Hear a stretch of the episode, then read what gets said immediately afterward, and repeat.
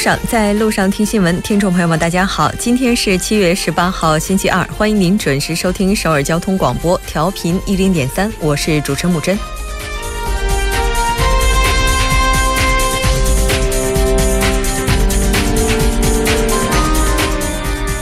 下午，韩国临时国会举行了最后一次临时全体会议。虽然在最终的决议案当中，朝野就北韩等相关问题达成较多共识，但在追加预算案、政府机构设置等亟待解决的问题上，仍未能取得明显的进展。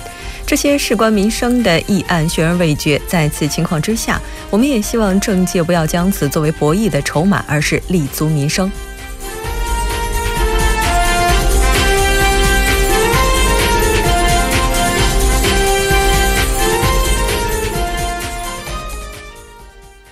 接下来，我们来关注一下今天的要闻新闻。在韩国，韩国政府争取下月分别与中日举行外长会谈。韩国青瓦台表示，政务首席室也发现了干政相关文件。新闻在中国国土资源部表示，二季度全国地价温和上行，二十四市涨幅超过百分之十。发改委表示，关注房地产、体育等领域非理性对外投资倾向。走进世界，印度将诞生第二位贱民总统，与莫迪同属一党。美国国土安全部打脸政府，再次雇佣1.5万名外国人。新闻放大镜板块依然邀请专家学者放大探讨新闻热点焦点。那今天我们的主题是：面对韩国内政现状，文在寅总统将如何落子？从每周一到周晚六点了解最新动态，锁定调频一零点三新闻在路上。稍后是广告时间，广告过后为您带来今天的新闻在韩国。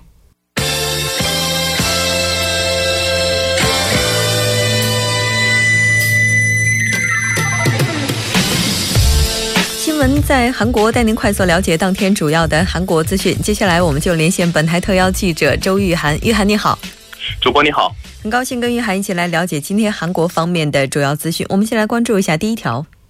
好的，第一条，韩国政府争取在下月分别与中日举行外长会谈。嗯，是的，我们首先来关注一条韩国政府下月与中日举行外长会谈的一些相关报道。好的，呃，据韩国高官今天透露呢，韩国的政府呢，争取是在东盟地区论坛等东盟系列会议期间呢，分别与中日举行外长会谈。那么上月上任的韩国外长康金和呢，与中国外长王毅呢，有望在菲律宾马尼拉首次举行双边会谈。呃，韩国外交部长康金和呢，有望在月初韩中及韩日首脑会谈的基础之上呢，与两国外长进一步的探讨相关的合作事宜。康金河呢，如果与王毅会谈呢，那么预计将就萨德入韩、呃北韩核核试验等双方共同关心的这个问题交换意见。那么如果韩日举行外长会谈呢，双方可能就会对两国首脑决定随时恢复在首尔、东京会面的这个穿梭外交机制和慰安妇问题呢交换意见，并商讨合作解决北韩核问题的问题。那么因这个日本呢下周可能会有这个改组，那么与康金和展开外交会谈的未必是现任外相岸田。岸田文雄主播，嗯，那这次东盟系列会议的话是在八月六号到八号之间。那在这段期间之内，有哪些国家他们也会出席东盟地区的论坛呢？好的，那么除了中日、呃中韩日之外呢，六方会谈其余的三方，美国、俄罗斯和北韩的外长呢，也受邀出席东盟地区论坛。那么被问及南北外长是否会谈时呢，该官员并没有表示具体计划，而是说，呃，是这个现场的情况而定。那么韩国外交部发言人赵俊赫当天也表示呢，从先例来看呢，南北外长有机会不期而遇，但是是否会长谈尚不确定。康金和呢，已在韩美首脑会谈前的上月呢，抵在这个华盛顿会晤美国国务卿蒂勒森，呃，拉开了四强外交活动的这样序幕。那么赵俊赫也表示呢，今年韩国计划与包括主要强国在内的众多国家是展开双边会谈，并与有关国家呢保持密切的沟通，具体日程呢待定。嗯，是的，应该说这一届的东盟系列论坛的话，带的任务还是非常多的。那当然，在此期间，如果各国的这些外长都能够实现进一步沟通的话，相信也会给区域的这些发展带来一些利处。那这条我们先了解到这里，再来看一下下一条。好的，下一条是韩国青瓦台发现了政务首席秘书室的相关的干政文件。嗯。那其实昨天的话，我们也了解到于冰雨他本人是否认相关一些事实的，应该说他自己的态度是毫不知情。我们来看一下这个情况到底是怎样的。好的，呃，韩国青瓦台发言人朴珠贤呢，昨天表示呢，继在朴槿惠政府的青瓦台民政首席室发现文件之后呢，在政务首席室内呢，也发现了一千三百六十一份的文件。那么朴珠贤称呢，将向负责维持干政事件上诉的独检组呢递交文件的复印件，而原件呢将交至这个总统记录馆保管。那么他也表示呢，在这些文件当中呢，其中有二百五十四份文件包含了有关韩日慰安妇协议、世越号沉没。促进更改国定历史教科书等不合法的指示事项。那么，二百五十四份文件呢，是朴槿惠政府的青瓦台政策调整首席市企划秘书在这个首席秘书会议上整理的秘书市长的指示事项。但是，因为这些文件呢是不能公开的总统记录资料，因此呢，青瓦台并没有提及具体内容。那么文件的具体的制作日期呢是二零一五年的三月二号到二零一六年的十一月一号，那么也就是青瓦台前秘书市长李秉琦、李中元在任的这个期间。主播，嗯，那据说当天的话，总统文在寅他也是表示，未来的话希望能够建立一个反腐败司令塔。我们来详细了解一下。是的，那么当天呢，韩国总统文在寅呢也表明了建立反腐败司令塔的一个意愿。那么在青瓦台首席助理会议上呢，文在寅就表示要恢复反腐败主控塔，制定法治政府层面的一个政策，通过各个机关相关的有关合作呢，建立一个没有贪污腐败的大韩民国，并且下令要迅速的恢复反腐败相关协议会。嗯，我们都知道千里之堤也是毁于蚁穴。然后，如果要是真的反腐败的话，在金英兰法的基础之上，未来确替确定他能够在韩国社会上被根除的话，当然是好事情。但是的话，在这个期间又会带来怎样的影响，也是当局可能需要考虑的。那我们再来看一下下一条。好的，下一条呢是韩国青瓦台称呢，今年将不会举行这个进行这个八幺五特赦。嗯嗯，这个可能在韩国历史上也是比较少见的。这个原因到底是什么呢？好的，那么韩国总统府青瓦相关人士呢，今天在春秋馆与记者会面，那么称今天呃今年的这个光复节呢，也就是八月十五号当天呢，不会进行特别赦免。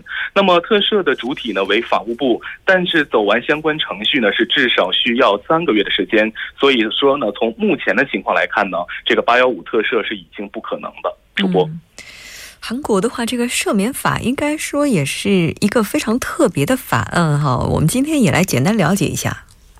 好的，那么根据宪法规定呢，韩国于一九四八年呢是颁布了专门的这样一个赦免法。那么根据赦免法规定呢，一般赦免呢，也就是大赦，是指通过指定的犯罪种类，以犯以这个犯有该罪的所有的罪犯一项予以赦免。那么一般赦免呢，必须是经过国会的同意的。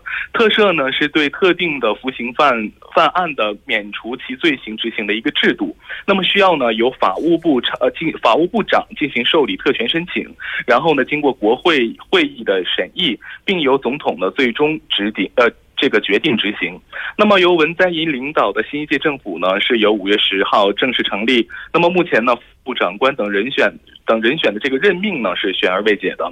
因此呢，若在此情况下进行特赦程序呢，审理时间并不充裕。那么对此呢，青瓦台方面也表示，那么从目前的国政系统来看呢，那么今年的八幺五赦免呢，已经是不可能。主播。嗯。而且据我们了解，韩国自这个一九四八年颁行赦免法之后，这个特赦执行的也是非常频繁的，那也是遭到很多人的诟病。特别是呢，有一些特赦可能会受到人们这种政治交易怀疑这样的一种意味哈。所以说这次不执行赦免的话，特赦的话，应该也是有着更深层次的一个思量。我们再来了解一下最后一条。好的，最后一条是韩国进入暴雨模式，青州周边多地受灾严重。嗯，那其实像最近一段时间，这个接连的暴雨也是让韩国不少地区遭受了经济损失。我们来看一下。是的，那么据中青北道今天消息呢，受连日暴雨的影响呢，被指定为特别灾难地区的青州经济损失呢已经达到了九十亿韩元，呃，同时呢，增平、镇川、阴城郡的经济损失达到了七十五亿韩元，而报恩、淮山经济损失呢达到了六十亿韩元。那么连日的降雨呢，是造成了中青北道整体的经济损失呢是高达一一百七十二点二亿韩元。目前呢，政政府呢正在对是否向这些呃受灾严重地区拨款呢去进行一个审议。那么截至目前呢。虽然各市郡所遭受的这个具体经济损失呢，没有得出明确的结论，但青山淮呃青州淮山、报恩、镇川、增平等中部地区受灾是尤为严重的。据预测呢，由于降雨仍在持续，那么未来真正的经济损失呢，可能是现在估算的两倍以上。那么中青北将于二十三日以前呢，对街道的这样一个受灾地区和经济受呃经济损失受到严重损失进行一个评估。那么而以青州为中心的四到五个市郡的受灾规模呢，已经达到了特别灾害地区的指定标准。那么对此呢，相关人士就表示呢，目前受灾地区和造成的经济损失呢，并未评估完毕。那么从目前来看呢，受灾地区正在增加，而最终的这个受灾的规模或大于现在的一个想象的一个预期。主播，嗯，之前旱灾的话带来了很大的损失，这次洪涝依然是损失惨重。所以说，未来怎么样实现城市规划，看起来是给我们提出来的另外一个问题了。好的，非常感谢玉涵给我们带来这一期连线，我们下期再见。再见。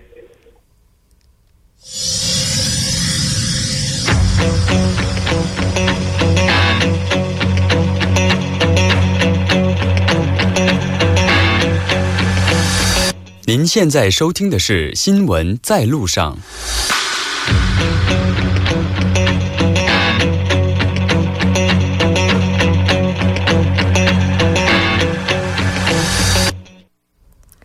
新闻在中国带您快速了解当天主要的中国资讯。接下来呢，我们就要连线特邀嘉宾王静秋。静秋你好，主播好，听众朋友们好。那很高兴跟静秋一起来了解今天中国方面的主要资讯。喂。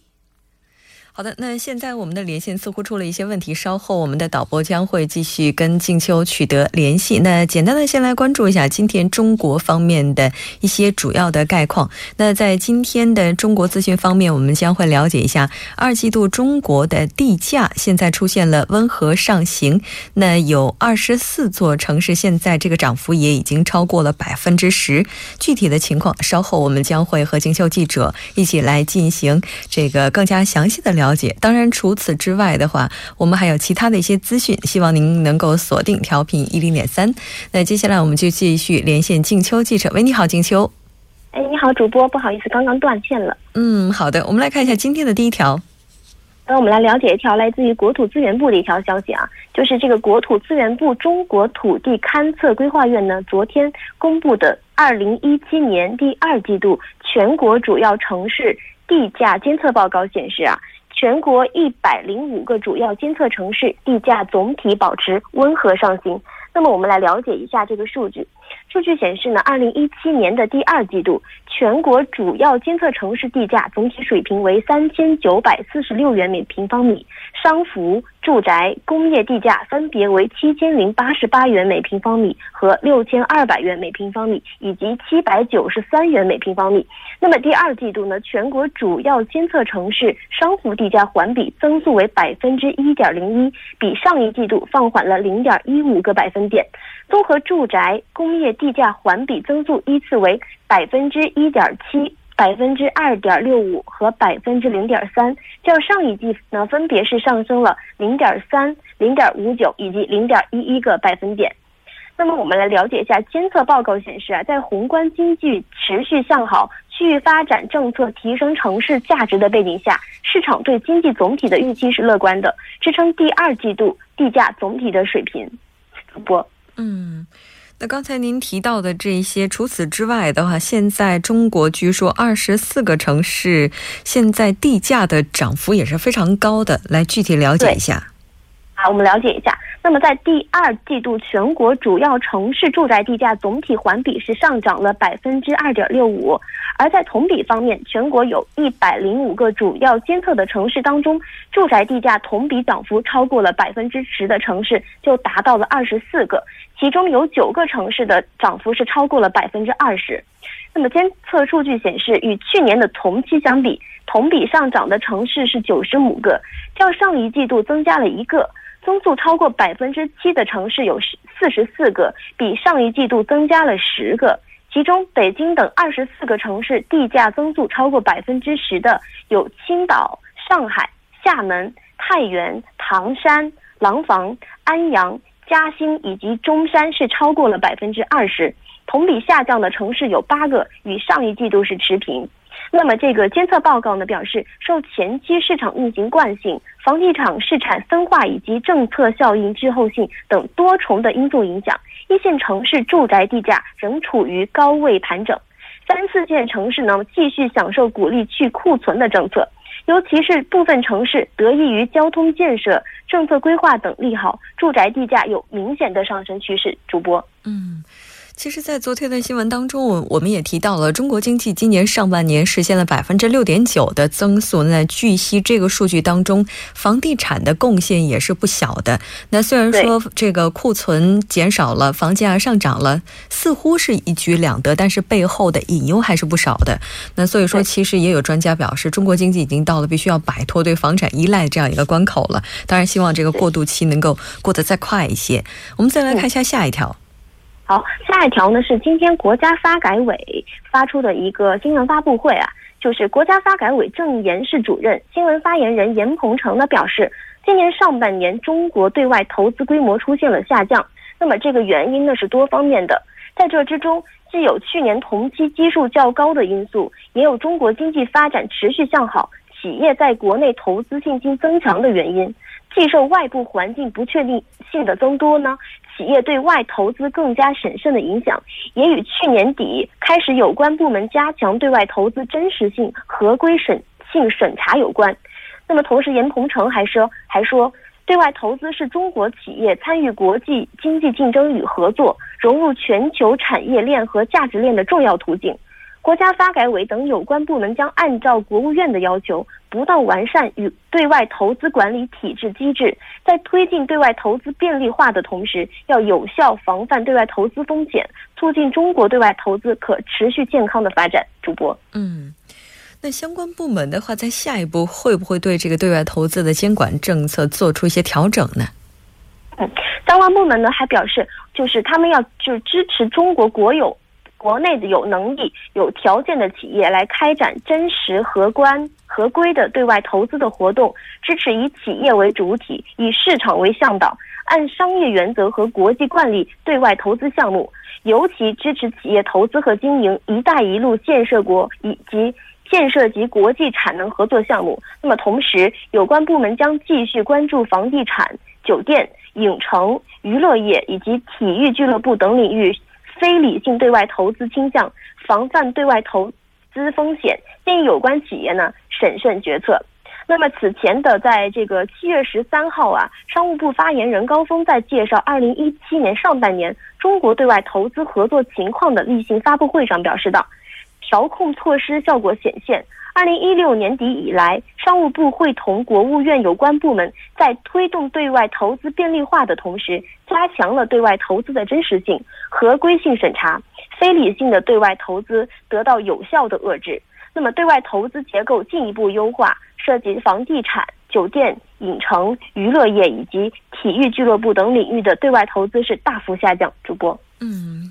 其实我也参考了相关一些专家的看法呢，也有专家认为哈，中国现在对外投资暂时降温，其实也是回归理性的一种表现。那当然，企业在这个过程当中变得更加谨慎的参与对外投资，究竟是好是坏，还是需要时间的认证。那我们再来看一下下一条。好的，下一条我们来了解一下这个北汽集团打入韩国市场腹地啊。就长久以来呢，韩国汽车厂商在中国成。呃，攻城略地。那么，然而近年来，中国汽车也打入了韩国市场的腹地。北汽集团将携电动商务用车进军韩国。嗯，是的。应该说，现在的话，这个新能源汽车也开始逐渐走向全球化，走向国际合作，这也应该是好事情了。好的，非常感谢静秋给我们带来这一期连线，我们下期再见。好的，谢谢主播，听众朋友们，再见。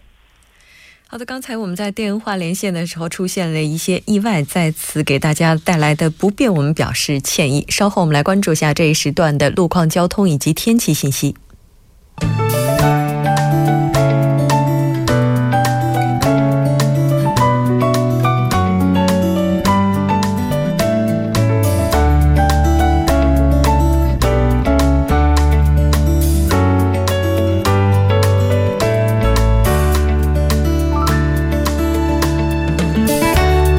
上好，今天是星期二。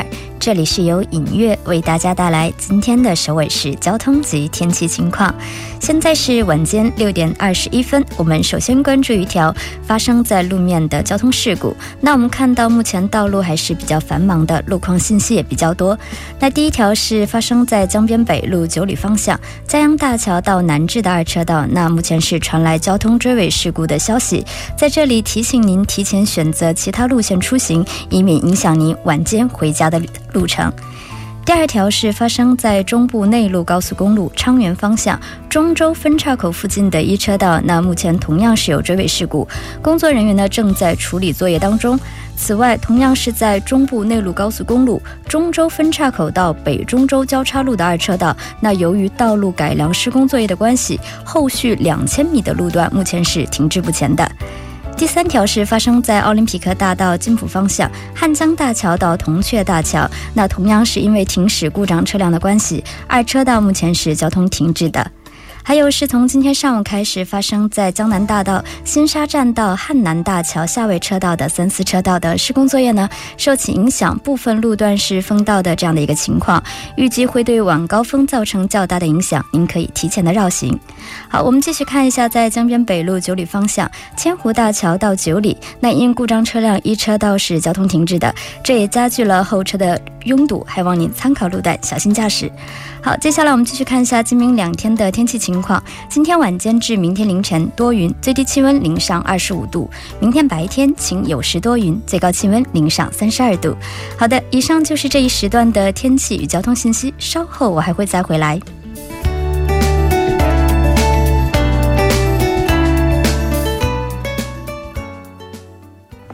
现在时刻六点二十三分，这里是正在为您直播的 TBS EFM 调频一零点三新闻在路上。接下来为您带来我们今天的听首尔栏目，为您传达首尔市的一些要闻。当然，首先还是要请出栏目嘉宾金勇，金小编你好。好，大家好，主持人好，很高兴跟金小编一起来了解今天来自首尔市的一些消息。那之前在节目当中，这个金小编也为我们介绍过很多首尔市针对这些中小企业创业者提供的一些资讯。哈，今天的第一条依然是相关信息。嗯，是的，其实首尔市成立的一个专门叫做呃，专门为这个准备创业和这个小商人成立的一个个体户咨询中心呢，在这个一年期间呢，访问数量超过了三万两千人。其实这个中心呢，原先是分布在首尔市的四个地区啊，分散开来的，但是效果并不是很好。它通过这个首尔市政府的整合之后呢，效果非达到了非常呃好的一个效果啊，就是二零一五年的二点五倍。其实这个中心呢，其实有专门的专家在坐镇哈，然后呢会针对这个小区内的一千多个小胡同进行一些专业的分析。通过这个分析啊，再利用这个大数据等一些系统，然后给出一个更加合理的一个建议。就是在我们都知道，就是一个成功的开啊，一个好的开始是成功的一半。嗯，对，所以说给你一个更好的一个建议，在开始的时候就给你做出一个非常好的一个计划。嗯，其实这个中心呢，其实除了这些建议之后呢，还会有一些教育课程，可以在网上进行申请听课。然后我当时也是通过这个网站去自己查了一下，嗯，它这个网站都是免费的，而且每个课程都是分不同的时间，比如说这个课程是九十天，或者呃，或者是针对什么，比如说呃，你想创业关于网络或这样的创业的话，它它会有针对一些课程。然后呢，这个课程呢，任何人都可以进行访问呢。其实通过这个绿色那个搜索网网站进行搜索就可以啊。这个搜索的关键词是这个“查英俄奇闻 center”，然后就可以了。嗯，也就是说，它这个网站的话，它还有大数据的这个分析，我们可以根据数据分析之后，然后就是得到一些非常合理的建议哈。嗯，对。哎，我觉得这个倒是挺有趣的。我们都说现在创业的话就拼资源，这其实就是最好的资源，而且还是免费的资源，是吧？嗯。再来看一下下一条。好，第二条消息呢是江南市啊啊，首尔市江南区呢开始着手呃一个叫做预防。青壮年孤独死的一个现象啊。好像孤独死的话，之前我们提到的话都是老人。对，呃，老人再加上一人户的青少年们，嗯嗯，其实都会有这样的一个孤独的状态出现啊。当这个孤独状态持续一段时间之后呢，由量变就会变成一个质变。嗯嗯，所以呢，首尔市的江南区啊，首先就成立了一个叫做一人户孤独症综合的预防中心。对这个江南区地区呢，全面的进行调查，然后进行一个提前的一个预防。嗯，它这个调查对象呢是针对居住在江南地区的二十岁到六十十岁的这个一人户的家庭，一般一一共有这个七万名。嗯，然后居住的那个环境呢是，比如说考试院，或者是一居室，或者是。多户住宅的地下室的这个弱势群体嘛，是针对的调查对象。嗯，然后他们呢计划呢派出一些专门的这个社会福利团体的一个一些员工，然后走访这个江南地区的二十二个这个洞哈的一人户的家庭，然后进行他们的呃生活状态呀或者经济啊健康状态的一些调查，然后这个居住环境方面也会进行调查。然后呢预计呢从八月一号开始，然后正式开始嗯进行呃调查之后的一些治疗，然后为期时间是。一个月，嗯，其实现在我们都说一人户家庭的话，已经开始不再是社会上小这样的一个小的群体了，而它的规模也是越来越大。当然，他们的目前这种生活状态也是受到更多人的关注。那也希望大家能够更多的关注周边的这些朋友。嗯，我们再来看一下最后一条。好，最后一条消息呢是比较欢快的哈，就是汉阳大学周边有个叫青春街，它将化身为一个步行者的天堂。二零一七年七月十八号开始啊，这个城东区汉江汉阳大学前一带的，呃前一带呢将变身为汉阳大学周边青春街啊，人流量大的这个汉阳大河往十里站附近呢，打造以行人为主的安全惬意的步行环境。